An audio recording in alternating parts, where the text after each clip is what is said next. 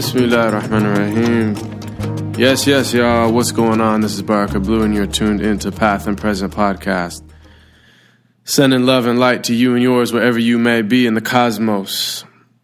This episode is with Dr. Professor Leonard Lewison, who is one of the world's chief specialists in Persian Sufi poetry. He's someone whose work I've been following for a while. He's written extensively on everyone from Rumi to Hafez to Sa'adi to others. He's translated a lot of Persian poetry. He's worked with Robert Bly on translations of Hafez, and he's written a lot of interesting articles on the symbolism of Sufi poetry.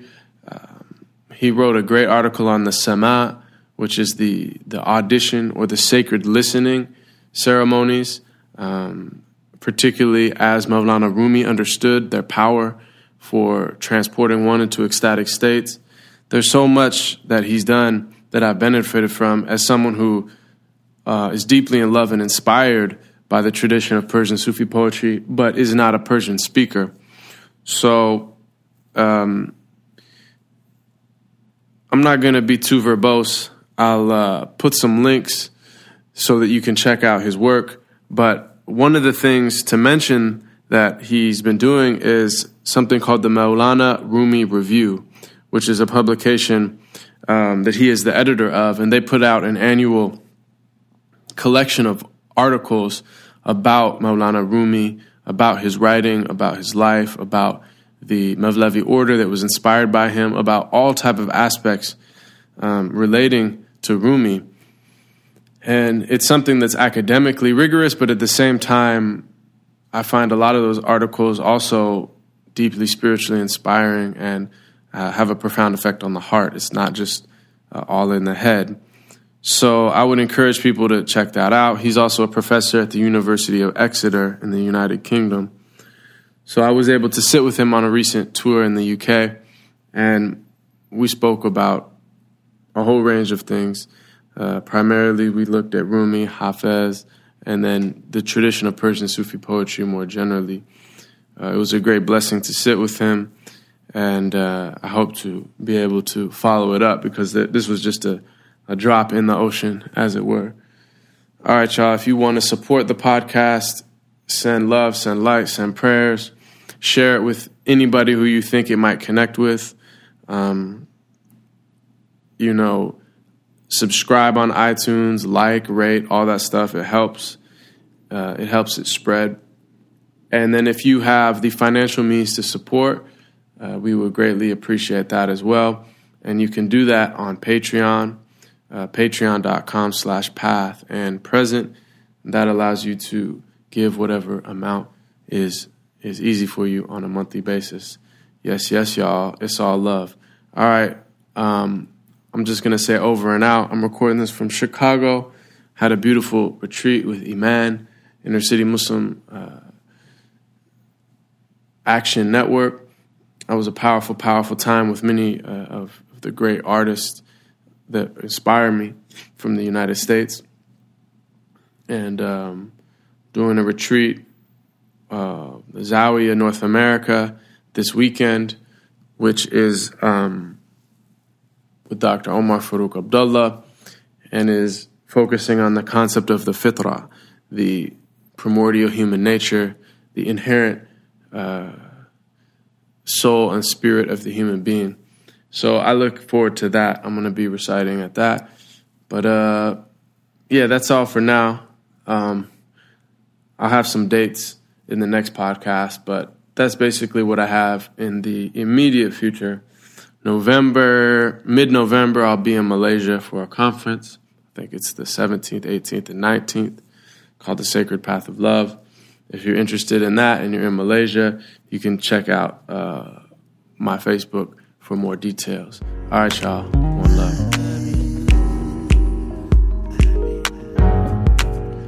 love. So I guess we could start by what got you into Persian poetry, Sufi poetry? What was your pathway in to devote your life to that?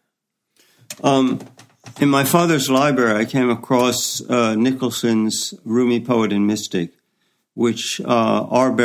Arberry had put together with a selection of Nicholson's verse translations from the Mathnawi that he'd put together right after Nicholson's death.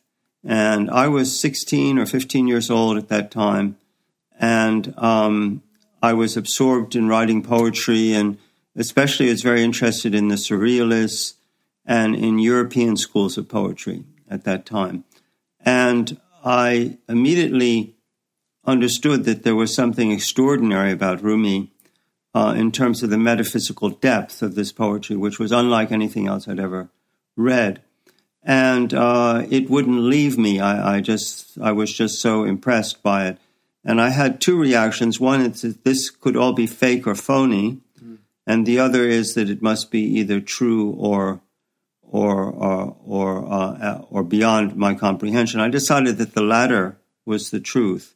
So it stayed with me that I needed to learn Persian and be able to read Rumi. So eventually, I ended up going to Iran in a few years' time, before my teens were over, and living there and getting my BA there and learning Persian.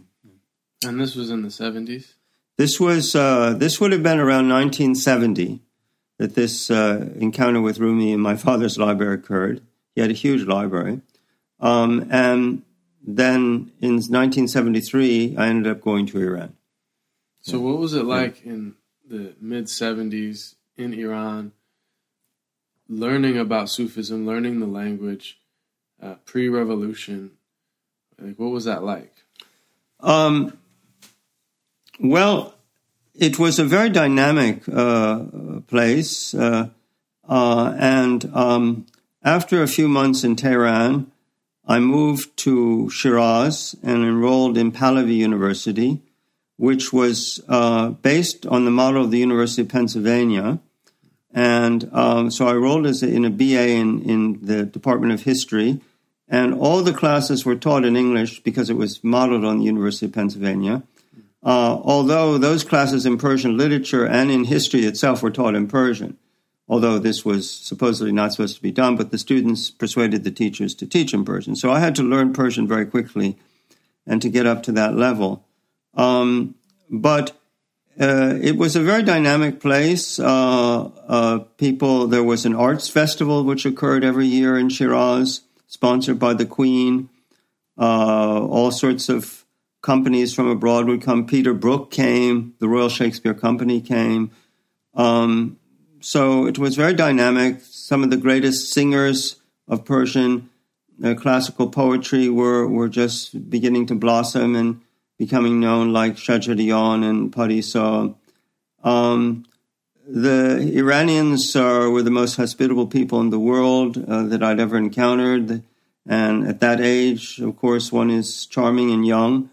And I got along with everyone, and I was having a wonderful time. I was living not far from the tomb of Hafez and not far from the tomb of Sa'adi, which I visited on a regular basis. So I had an idyllic time for about 5 years there. So it was Rumi that drew you, but now that you've kind of lived in the world of Persian poetry, Persian literature for these decades, is Rumi still your favorite, or do you have a favorite Persian Sufi poet?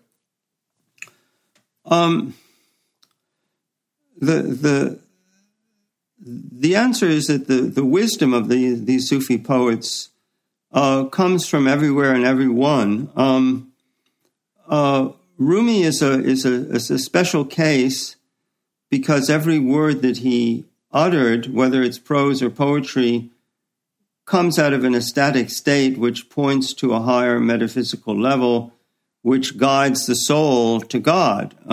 So there's that quality of Rumi which is always leading back to the ultimate reality. When you read his poetry in Persian, he's always teaching. He's always drawing you forward. And The interesting thing about Rumi, just to digress on him slightly, is that he's always teaching you in a sort of inimitable way. It's almost if he's the supreme teacher, and every sentence he says, you need to hear the next sentence, and so it's you're always being drawn into the beauty of his writing and the profundity of it. And this is especially true of the Mathnawi. So it's a kind of miraculous eloquence coupled with wisdom, which always gives you a direction. I've never failed to open the Mathnawi over a period of 3 or 4 decades without immediately finding the guidance I needed. In fact, he's one of the main books that's used for divination in Persian. And so he's constantly providing guidance. I mean, he's the I Ching amplified several times over. So that's one aspect of Rumi, of course, the deep mystical side and the deep spiritual side. There are other poets like Hafez, probably number 2, who again is used for divination, purposes of divination. He's known as the tongue of the invisible. So he's always relating to the angelic world, the other world, and always giving you guidance from that realm.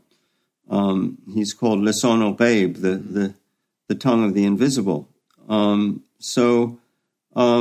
then there are other poets such as Sa'adi. Again, he's someone who is inimitable in his writing and in terms of the language of love. He's a great love poet, and in terms of just practical worldly wisdom, he's the Alexander Pope and Benjamin Franklin rolled into one with the eloquence of Shakespeare. So, and that's one of the amazing things about the Persian language in general is that you have 2 or 3 poets of the level of John Donne, but of the quality of 10 times the amount of John Donne. And you have 2 or 3 poets of the level of Shakespeare, and several poets of the level of Milton and Dante. And of course, much of this is untranslated. So it's a rich mine of world civilization, world culture, and world literature. Yeah, there's a lot there that I'd like to hear more about. But I read the book that you edited about Hafez, and there was a lot in there that I learned.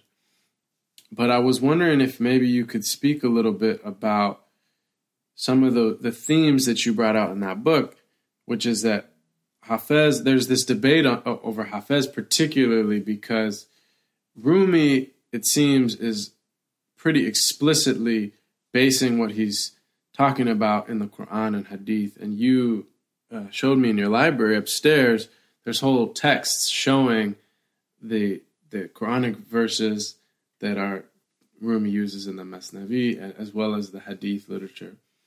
But Hafez seems a little bit more, you could take it either way as far as his metaphors and his imagery. And he's very critical of not only the scholars, which Rumi can also be too, but he's even critical of the Sufis and critical of all these things. But you bring out this concept of the inspired libertine and this rebelliousness, as far as I understand it, really emphasizing his dislike of religious hypocrisy and to be like radical authenticity. So maybe you could speak a little bit about that and Hafez. Yeah, the inspired libertine is called rend in Persian, and rend literally is from the carpenter's plane, rende, something that shaves off excess. So what you're encountering in this term is several things. First of all, rend. In common parlance, it means rogue. It means scoundrel. It means knave. somebody who's duplicitous, somebody who's an opportunist. So that's the negative side. And the rendon, those inspired libertines, so to speak, were simply libertines who were scoundrels and knaves, and they were mafioso thugs. So from the point of view of the socio-political situation in 14th century Iran, in Shiraz, where Hafez lived, then they were the real rulers of the city there, of Shiraz. And then the kings had to watch out that they didn't get on the wrong side of the mafia there.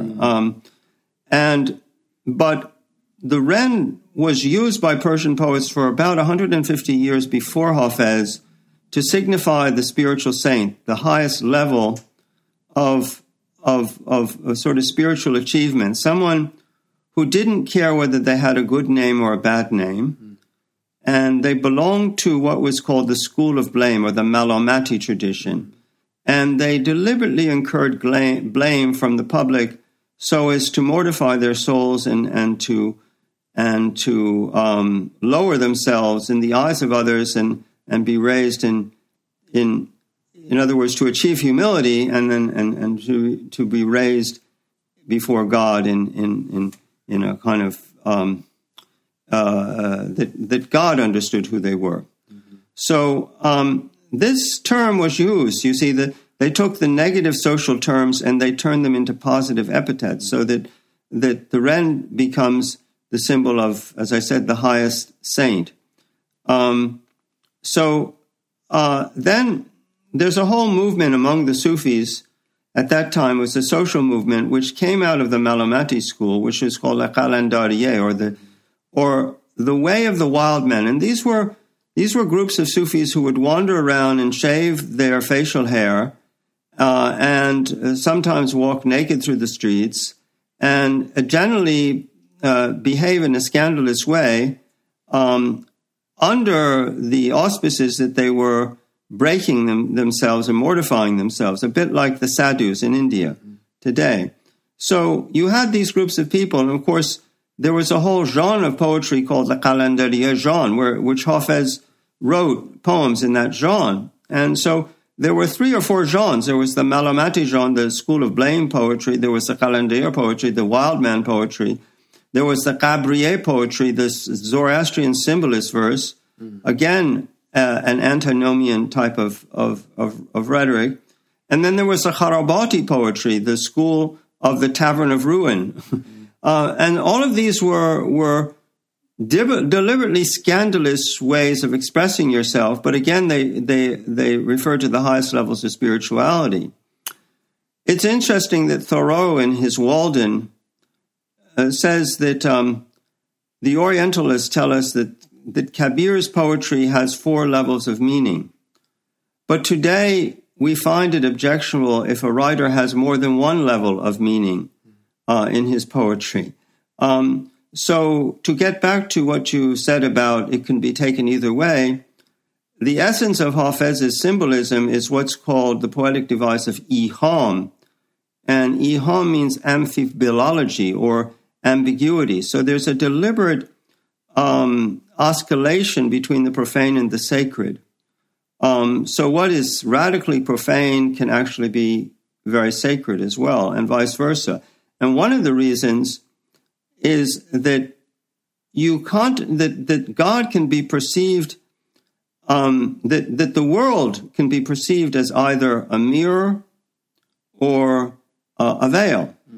So if we take the world as a veil, then you follow the path of austerity and self-mortification and asceticism, which was not the path that Hafez took, and you want to turn away from the world. You can take it as a mirror, that the whole world reflects God. And so Hafez followed this path, which was called Shahidbazi or Nazarbazi, where he contemplated beauty in the world, and he took female beauty, male beauty, all beauty as epiphanies and theophanies of the Divan.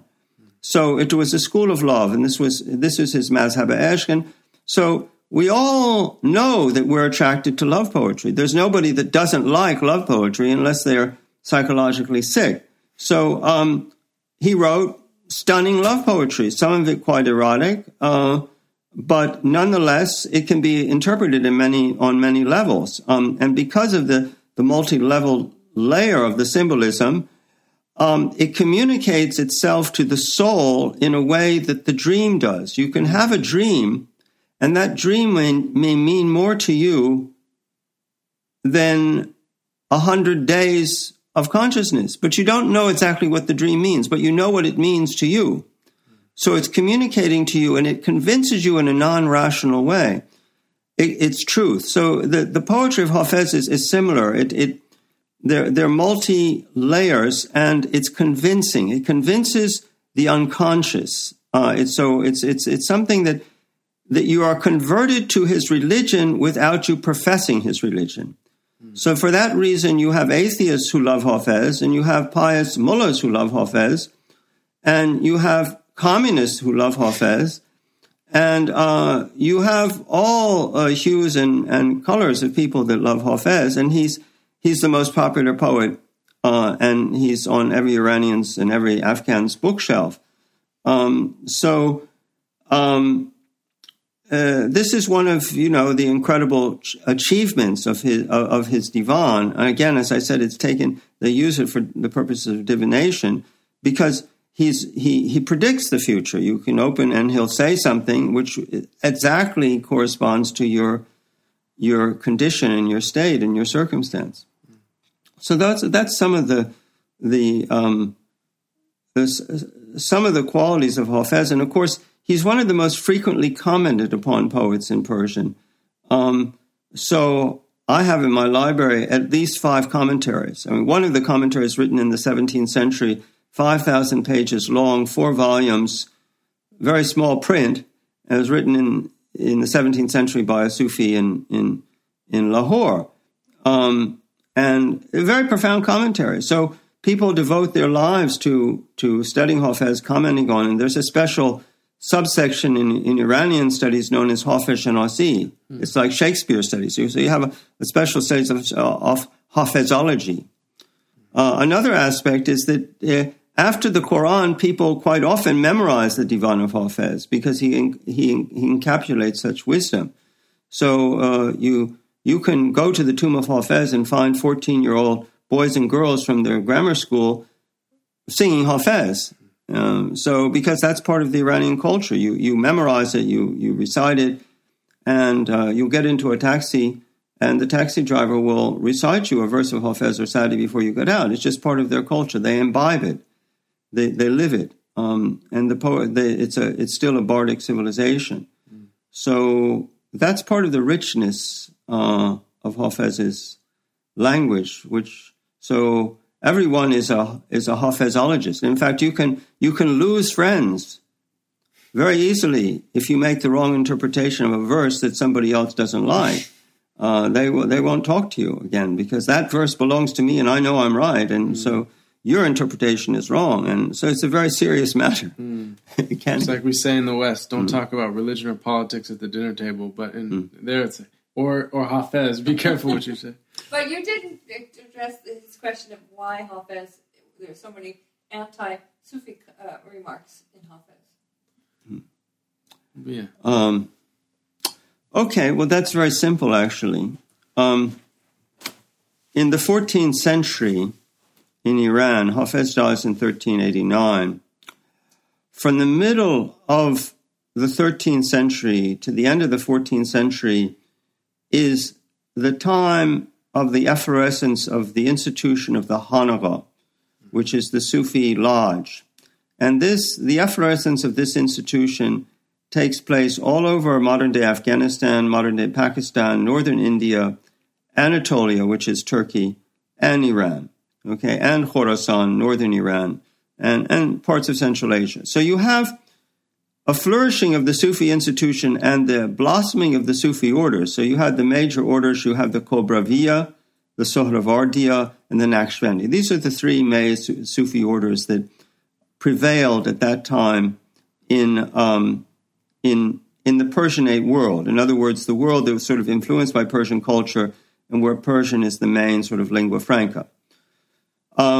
And that includes Anatolia. I mean, people in Anatolia spoke Turkish, but Persian was a main literary language. So from the death of Rumi in 1273 to the death of Hafez in 1389 is the time when this institution where these main Sufi orders, the Naqshbandiya, the Suhrawardiyya, and the Kubrawiyya, which are the main orders, and then you had minor orders such as the Qadiriyya and the Naymantullahiyya and various others, the Yasawiyya, and etc.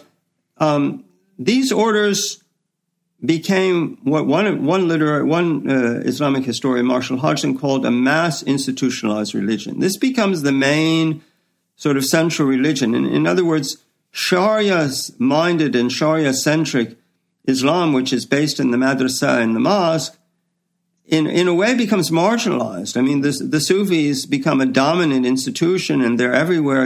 Every time you walk out your door, you see somebody in a Sufi robe walking down the street. And as one of the great hagiographers or one of the great biographers of the poets named Dolat Shah Samarkandi wrote, he says, Harchi khar mi shavat, Harchi besyar mi shavat, khar mi shavat. Whatever becomes excessive becomes despicable. So the Sufi organization, of course, it becomes a mass institutional religion, and so there's an abaissement de niveau mental. There's a falling of the mental level of it and the spiritual level. So there are many charlatans. There are many people who are just quacks going under the name of Sufis. And so this, of course, if you are somebody of the highest literary level of Hafez, even if you're pro-Sufi, even if you're pro-mystical, which he was, he is also a social critic. So he had to attack these negative manifestations of Sufi fakery and demagogy, which were very popular at this time as well. I mean, he praised authentic Sufis and he attacked the false ones. That's one aspect. The other aspect is that if you look at Sufi poetry going back to the 12th century, early 12th century, late 11th century, the time of Sana'i and Attar, you find that there's something, that one aspect of the Sufi poetry of the time itself is anti-Sufi. In other words, their whole, for instance, Sana'i has written a Mathnawi called The Enclosed Garden of the Truth. And the Hadiqah al-Haqiqat. And he has major sections of that Masnavi which are on the criticism of false Sufis. Mm-hmm. And you find, even in poets such as Haju Kermani, who was contemporary with Hafez, Hafez's senior died a decade before him, and he wrote Masnavis as well, with sections on criticism of the Sufis. Although he was a devotee of Amin ad-Din Abaliani, who was the Murshid of the Qaziruni order near Shiraz, and Baliani wrote a Divan himself that Hafez imitated. And Hafez praised Baliani in one of his fragments. So the point is that you don't find any Sufi poets. I've not found one Sufi poet, and I've read about 50 of them contemporary with Hafez, who say anything positive about the word Sufi. Mm. The word Sufi itself has a negative connotation because of the social efflorescence of the whole Sufi institution that prevailed at that time. But that's not to say they were anti-Sufi. They were anti this type of public Sufism.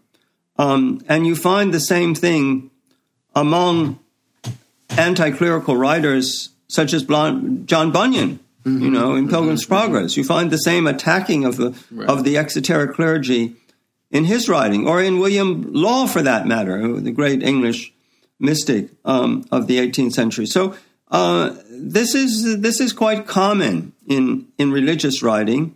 And it's just because we are so far away from the social political circumstances that for us it seems strange. I mean, Spencer wrote The Faerie Queene, and it was in praise of Queen Elizabeth. But who remembers that? Who knows that you know, the historical political circumstances behind his symbolism there? So it's the same with Hafez. You have to know the history and all of these nuances of the development of the Sufi institutions to understand the various allusions. Right. Yeah. And especially with Sufism, which seems to be so much about cutting through egotism and ostentatiousness and anything which exalts the ego, you know, and, you know, there's this idea that if you take the Sufi path and you're wearing the garb and you're talking the talk, that everyone's going to think you're holy and enlightened, but that can become in itself the great veil to awakening. And of course, there's there's a saying in Arabic, which is, you know, of course, from the early period, but it's Sufism was a reality without a name, and now it's a name without a reality. This is actually from Sa'adi. He paraphrases it, and he says in the Gulistan, Yeki az mashayikh sham porsidan az haqiqat tazawuf. Goft aval taifei budan dar jahan parishan vali dar mani jam. Vaknun guruhi hastan be mani jam vali be haqiqat parishan. And so he says, they asked one of the sheikhs of Syria about the reality of Sufism. And he said, they were first a tribe of people in the world who were outwardly disunited, but inwardly united and one. And now and this is, again, the time of the efflorescence of the Hanukkah institution. Now there are a group of people in the world who are outwardly united, but inwardly disunited. This is normal. This is, again, so it's part of the, of course, Sa'adi wrote the Bustan, a great Mathnawi, where he's praising Junaid and Bayazid and Shibli and Nuri and all the great classical Sufis of the 10th century. But again, he can have that critical outlook on the actual physical Sufi tradition because of the social situation that existed for the Sufis at that time. Yeah. I was wondering if you could maybe comment and explain the idea of the madhhab ishq. I know that, of course, Imam al-Ghazali, Abu Hamid al-Ghazali is very famous, and in the Arab world is very famous, although in many circles not as well known as he was, but I know that his brother, Ahmed Ghazali, I believe, wrote the first text about the metaphysics of love in Persian, and it was very influential. So, and it seems like this madhhab of ishq was particular to the Persian world and had a huge influence, whereas in the Arabic world of Islam, you don't see an entire movement like that, where there may be an individual here or there. So I was wondering if maybe you could comment on that. There's so many different dimensions and levels, but we have to begin, of course, with the Quran and with the Hadith. There's a great book which has just come out about 2 or 3 years ago called Love and the Holy Quran by Prince Ghazi of Jordan. And one of the interesting things that he explains is that there are 4 or 5 different divine names which are actually names that mean love or beloved. So, for instance, you have divine name Al-Wadud, which means the beloved. You have Habib. You have many different names. So the whole idea of love is very much prevalent in the Quran. So it's there in a sort of seed-like form there from the very beginnings of Islam. And then you have certain hadiths which actually speak about love, which are always quoted by the Sufis. So there are many, but these hadiths are used to justify their ideas, and I'll come to them in a moment. But what happens is that you have in the beginning of the Sufi tradition, in the time of Hasan al-Basra and Rabi', you have a great emphasis on asceticism, and the Sufis are turning away from the world and cultivating their souls and their inward gazing, their quietus, so this goes on until about the end of the 9th century. And then you have the development of the tradition of love with figures such as Sahl Tustari. And then with the 10th century, you have who wrote the first mystical interpretation of the Quran, very much love-centric as well. And then you have the development of the schools of love centered around Halaj in particular in 10th century Baghdad. So you have the whole school of Baghdad developing with Junaid and Shibli and Nuri and Halaj at that time. And Halaj writes the first treatise where he equates love with the divine essence. So, there are many different attributes and names of God. And one of the names, of course, is Rahman or Rahim. And of course, in Hebrew, one of the commentations of that name is love. And the Sufis inclined towards that because love is an all-encompassing reality, which everything begins in love and everything ends in love. So around this time, in the Quran commentaries of people like Sahl Tustari and Ja'far Sadiq, who is the 6th Shiite Imam, he has sections from his Quran commentary which were preserved in Solami's Haqa'iq al-Tafsir, where he places love at the highest of 12 spiritual stations. It's the 11th station, and afterwards is ravishment. So it's one of the highest stations. And then, of course, Halaj with his doctrine of love as a divine essence, that's taken over by Avicenna, by Abu Ali Sina, the great peripatetic philosopher who writes a treatise on love called Resale fil Ishq, where he speaks of God as being the beloved, the lover, and love. So these three become united in God. So the Sufis begin, when they use the word love, they're actually talking about God. This is a theory, a mystical theory, which is elaborated over the centuries, and especially in the school of Halaj. So the main peepers, the main upholders of the school of Halaj are Abul Hasan al-Daylami, who wrote a book called The Book of the Inclined Aleph Towards the Lam. It's the first mystical treatise on love, basically. And he uses the language of Avicenna, he uses the language of Halaj, and he tells all the different mystical theories about love. And then his disciple is Ibn Khafif, who again is a member of the school of Baghdad. Although he lives in Shiraz in Iran, he's very much in that Halajian tradition, and he writes a book on love as well, although he's very much an ascetic. And then you have the blossoming of the first works on love mysticism, which is Al-Ghazali, Abu Hamid al-Ghazali's brother, Ahmad al-Ghazali, who writes the Savane al-Oshaq, or the Experiences of the Lovers, and that's the first sort of major mystical treatise on love. And his disciple, who is the founder of Sufi metaphysics, Ain al-Ghazad al-Hamadani, who dies in 1136, he's age 33, but he's a, amazing genius, again, of the highest level, highest spiritual level. And he writes a treatise called the Tamhidat, or the Mystic Prognostications, or prostications, you could call it.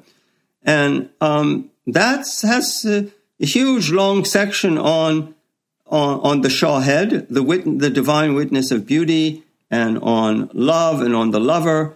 And so the whole language of what's called rose and nightingale mysticism, which is developing in Persian poetry of Sana'i at this time, goes into Sufi, formal Sufi metaphysics. So there's a whole blossoming of the school of love. So the language of Sufism, especially in Persian, becomes foremost a language of love. Instead of a language of theology and a language of kalam and debating the divine names and hair splitting over theological principles, it's a mystical language which is using poetic symbolism.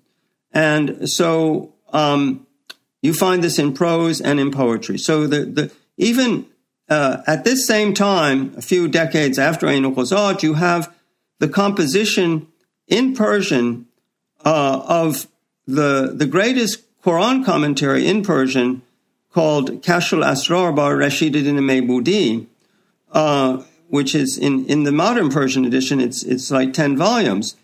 And again, he's using the symbolism of love to interpret the Quran, and when he has three different levels of interpretations of the Quran, but the Sufi level, which he has, which is the third level, all concentrates, when it can, on this mazhab ash, on this religion of love. And he, Mehbudi, took it from, most of his ideas from his spiritual master, who was Abdullah Ansari, who had written this treatise called Sat Maidan, or the 100 Fields of Spiritual Progress, on the spiritual stations in Sufism, the first station being Tawbah, or repentance, and the last station, lo and behold, is the 101st station, which is love. And Ansari says, all of the other stations, the station that follows Baqa Billah, or subsistence in God, is love. So all of these stations are absorbed in the top station, which is love.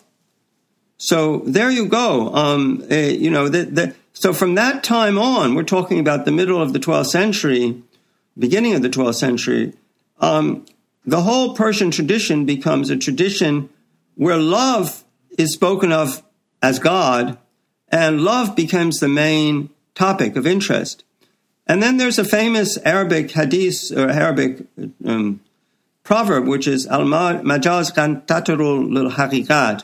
The figurative is a bridge to the real. Mm-hmm. So the Sufis reasoned, well, what about human love? What about the love between a man and a woman? How does that relate to this divine love? And they came up with the theory which I call the theory of bridge love, that this love, the human love, is a bridge to the divine love. So you have to have human love. And that's where this erotic poetry becomes so relevant, because God becomes symbolized through the tress, the eyebrow, the lip, the curl, the coquettish glance. And there's a whole literature, symbolic literature, based on the parts of the beloved body, which is an erotic literature. And the Sufis are using this literature, and everybody knows it's a very hermetic discourse, but everybody knows what it means. It's publicly hermetic. Everybody knows it. And it's used by everyone. And so it becomes integral to normal conversation, this erotic love poetry. And it can be interpreted both ways. And so the poetry of Hafez and Sa'adi, Sa'adi dies in 1293, Hafez dies in 1389, which is where Persian poetry, the love poetry, really blossoms. All of this is based on this Sufi background of the Mazhab al-Ishq. Now, this background still continues to be relevant today. It's something that people, all Afghans, all Tajiks, all Iranians know backwards and forwards, and they're brought up with it. They breathe it, and they express their love lives and their emotional lives and their affections using this language, this symbolic language. And even the modern poets who are following T.S. Eliot and Ezra Pound and the latest latest modernist movements in poetry, they are using it still. So it's not something that's outdated, like you have in Japan, for instance, where Zen poetry is very rarely written anymore. So This is something that continues to be relevant today. And in the Arabic world, it's less relevant. There's less of this antinomian tradition, which means against the law. So this whole tradition, which is sort of a scandalous, deliberately anti-religious, deliberately anti-pietistic, but at the same time very Sufi and very mystical, is less emphasized for a number of reasons to do with the history of theology and the history of the Islamic sciences in the Arabic language, which don't exist so much in Persian. Yeah, I mean, that kind of leads into one of my questions, which I know you've thought about and written about, which is that the Persian poets, obviously Rumi is very popular in the West. Some say the number one selling poet, and it's a household name. In fact, Beyonce and Jay-Z just named their child Rumi. I don't know if you know that. but so the number one pop star. And Hafez is pretty well known. But in fact, for quite some time, Western thinkers, writers, poets have been drawing inspiration from this tradition, from the, Romantics to the Transcendentalists, Emerson being a good example. And so I'd love to hear you talk about that. But also I was thinking about the fact that it's not the same for Arabic poetry.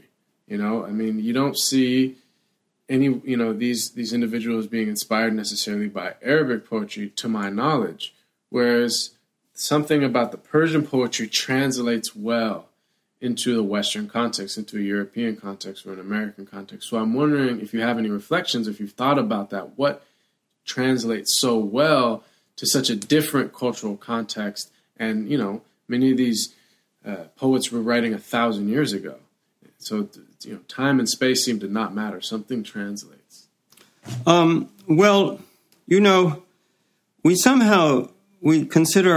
Us Westerners consider ourselves to belong to the first world. But in terms of poetry, we're not first world. We're really third world. The Persian tradition has the richest poetic tradition in any language in the world. And when it comes to mysticism, the top mystical poet in any language of the world is Rumi. And this is not my assertion. It's that of Nicholson, who translated the whole Mathnawi into English. And so this is pretty well known and pretty much accepted. I haven't heard of somebody coming along and trying to challenge Rumi's position as the top mystical poet in any language of the world. Now, the question is, did Goethe know of Rumi? Who knew of Rumi in the 19th century? Who of the great writers? And the answer is that no one did. Okay, so the answer then says, well, why? Well, because they had their ethnocentric blinders on, and they were concentrating on Latin poetry, on Greek poetry, and their own classical tradition, and their own vernacular languages. So that's just the way the Western civilization was until when?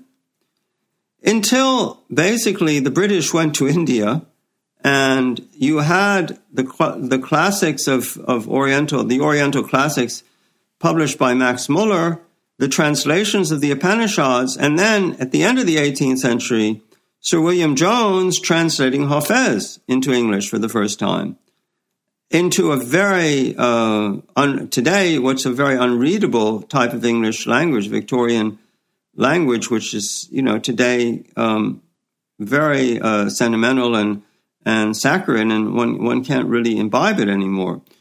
But he had a pretty good understanding of the Sufi tradition. Even before Sir William Jones, in the 17th century, late 16th, early 17th century, Jean Chardin, who a French diplomat and explorer, went to Iran, and he wrote a 7-volume Voyage en Paris. And he analyzed all the great Persian poets From Rumi to Hafez to Shabazz-Shadi, he wrote long sections of his book on Sufism, not to mention describing the civilization of Iran and Persia, called Persia at that time. So there was some knowledge of Persia and Persian poetry at that time. And you even find references to Persia in Shakespeare, here and there, in certain of his plays. So there is some knowledge, but the real knowledge of Persian poetry only develops when the works of Sir William Jones and other of the Orientalists, especially the German Orientalists, begin to be written in the middle of the 19th century. And so one of these Orientalists is von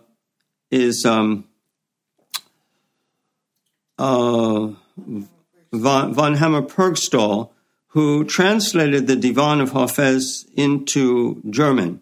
And he translated the whole Divan with facing German text. Now this went, Emerson got hold of this and began translating Hafez. And the translations of Sa'di's Gulistan, I think Francis Gladwin, if I'm not mistaken, translated in the middle of the 19th century into English as well. So Emerson, who is the founder of the Transcendentalist School, which is basically, the Transcendentalist School is basically the American Romantics. It's two names, but one school. And they were, of course, the Romantic school is a school which is based on the Neoplatonic tradition. Now, Sufism is a Neoplatonic tradition. I mean, it's half of the vocabulary of Sufism is a vocabulary taken from Greek Neoplatonism. The other half of it is a vocabulary taken from the Quran and the Hadith. But there's no doubt of it, when the Sufi tradition actually develops in the 10th century, in Baghdad, this is the same time that the Greek classics are being translated into Arabic. So there was a interpenetration between these two schools: the development of the peripatetic school, the rationalist school, and the mystical school, and they're both using the same similar vocabularies, especially in terms of psychology. So the point is that these Orientalists, Sir William Jones and others, Max Muller, von Hammer-Purgstall, and people like Winfield, who at the end of the 19th century translated the Garden of Mystery or the Gulshan Roz or Shabastidi into English, they all knew their Plotinus well. They all knew their Plato well. And of course, you don't become the greatest writer in American history of the 19th century, as Emerson was, if you don't read Plato and you don't know Plato backwards and forwards. And so the Romantic school is a school of Platonists who are immersed in the love philosophy of Plato. Shelley, for instance, translated the Symposium from Greek into English. He carried Ficino's commentary on the Symposium wherever he went. And he read Persian. He knew Persian, and he translated from Persian. Tennyson knew Persian better than Fitzgerald did. So, these people were super sophisticated. In addition to Greek and Latin, they knew Persian. They were the modernist intellectuals of their day. The teacher of Omar of Fitzgerald, who translated Khayyam's Rubaiyat at Cambridge University, wrote an article in 1854 in Fraser's Magazine for Gentlemen and Country. Fraser's Magazine for the Country, something like that. And he opens the article with, "Who has not heard of Hafez, the great poet of Persia?" This is 1854. So the English intellectuals at that time, they knew about this. They'd read it. Of course, you couldn't open a magazine in the Atlantic Monthly with that title today, with that first sentence today, because nobody knows it anymore. It's lost knowledge. So so there is an interface between the Neoplatonic thought of Plato and which is very similar to the Sufi theories of love. Nobody has really written on this. They used to know it better in the 19th century than they do it today because nobody reads Greek and Latin anymore. But the Orientalists at that time did. And so they, when they came across these translations by Sir William Jones, or they did their own translations, they welcomed with open arms the poets of Persia. They welcomed Sa'adi, they welcomed Hafez, they welcomed Rumi. And Emerson translated quite a lot of Rumi and Hafez into, you find, if you go to his collected poems, you'll see that he's translations from the Persian. Most of them are actually translations from German because he didn't know Persian. So, so this was very popular at that time. At this time, and it was very fashionable too. I mean, Emerson's pen name was Sa'adi, and so you can actually take the poetry of Shelley and interpret it in a Sufi manner. A lot of it, in fact, I had the great fortune of attending a lecture by Martin Lings some 20 years ago, where he did precisely that. He tried to interpret the poetry of Keats and Shelley in a Sufi manner, and it was rather convincing until Kathleen Raine, who was in the audience and one of the world's greatest expert on William Blake, stood up and kindly and very gently reminded him that this is actually Neoplatonic as well.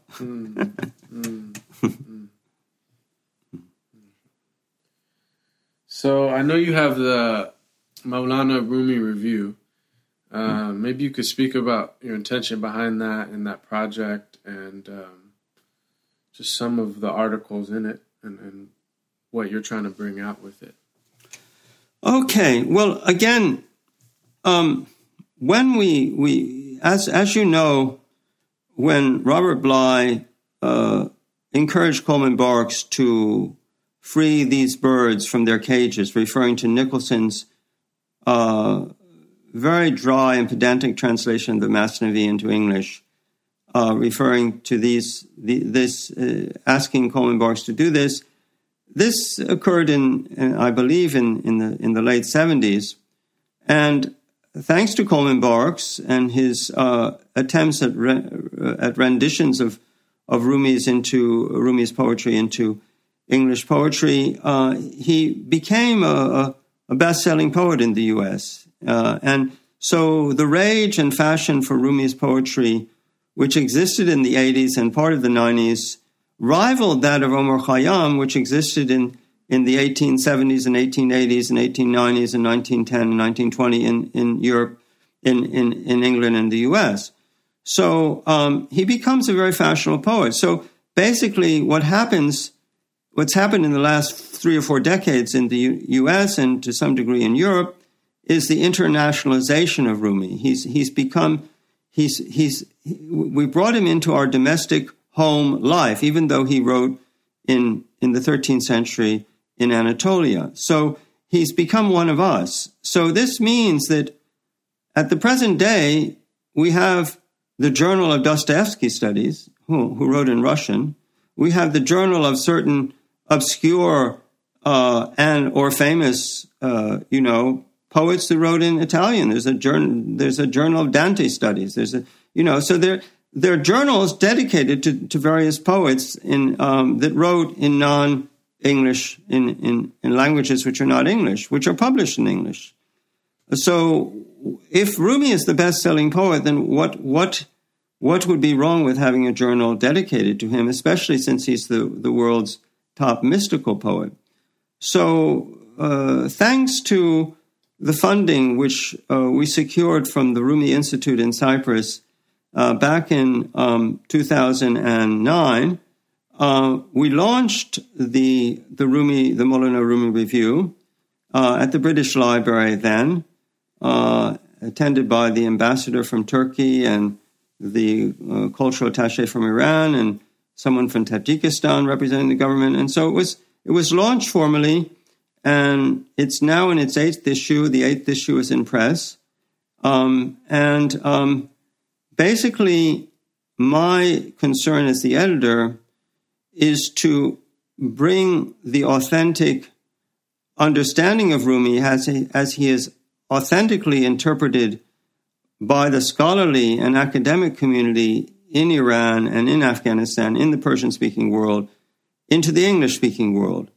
So at the same time, I want the review to be literary, so it's accessible to the youth. So we have a section where his poetry is translated into literary poetry. In other words, it's not just pedantic literal translations, it's actual literary translations. So we have a group of advisory council of various people, including Franklin Lewis and Alan Williams and Carl Ernst and others who are in this field and have written on Rumi, and they've contributed to the journal. And it seems to be very, very well. It seems to have been very well received so far. There are something like 50 libraries worldwide that have university libraries who have subscribed to it, several other institutions, and so it's a niche for those who love Rumi. And I should say that, you know, in Iran itself, where Rumi is studied in the universities, in every university in Iran, you will find someone who teaches a special course on Rumi. And this is becoming true even in the United States now. So you have at least 10 universities where there'll be a special course just on Rumi.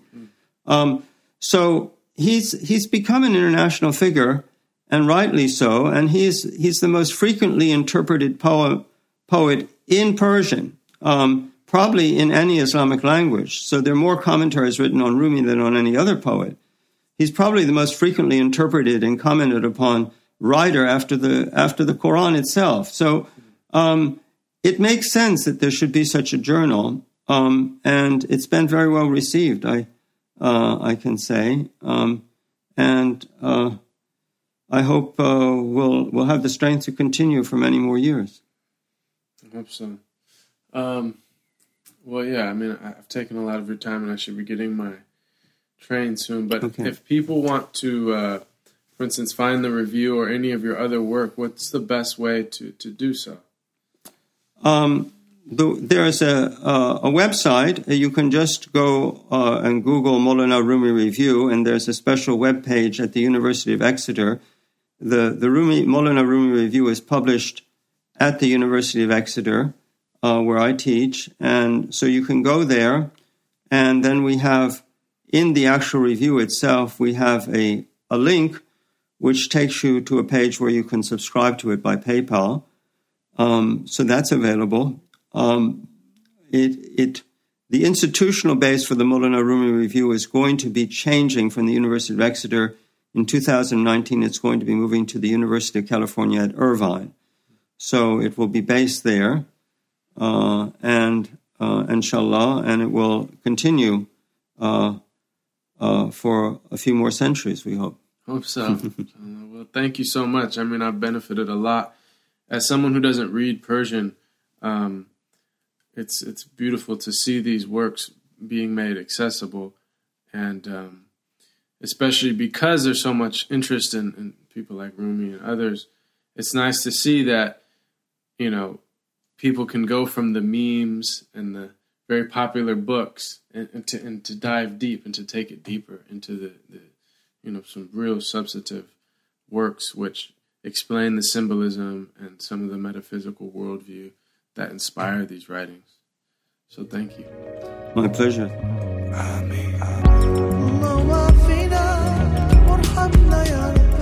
Thank you for listening to Path and Present Podcast. If you want to support the podcast, you can do so in a few ways. One is word of mouth. People hear about the podcast mostly from people like you who listen and like it and say, I know someone who would connect with this, or who would feel this, or who would enjoy this subject matter. So continue to share with your family and friends. Secondly, you can subscribe, rate, and comment on the iTunes page of Path and Present. Subscribing means that the podcast each episode will come directly to you when we release it. And rating and commenting means that it will grow and come up in the iTunes rankings, which will allow it to be available and seen by more people. And then lastly, you can support financially on Patreon. Patreon is a site which allows people to give a small amount monthly to support art or any type of content. And we have a Past and Present page on Patreon. The link is on our SoundCloud page, SoundCloud.com/Past and Present, and you'll find the Patreon link there. And yeah, you can support there. We're greatly appreciative of it. I guess lastly, keep us in your prayers, your positive thoughts, and your moments of remembrance. And thank you for tuning in and being part of the global Past and Present family. One love.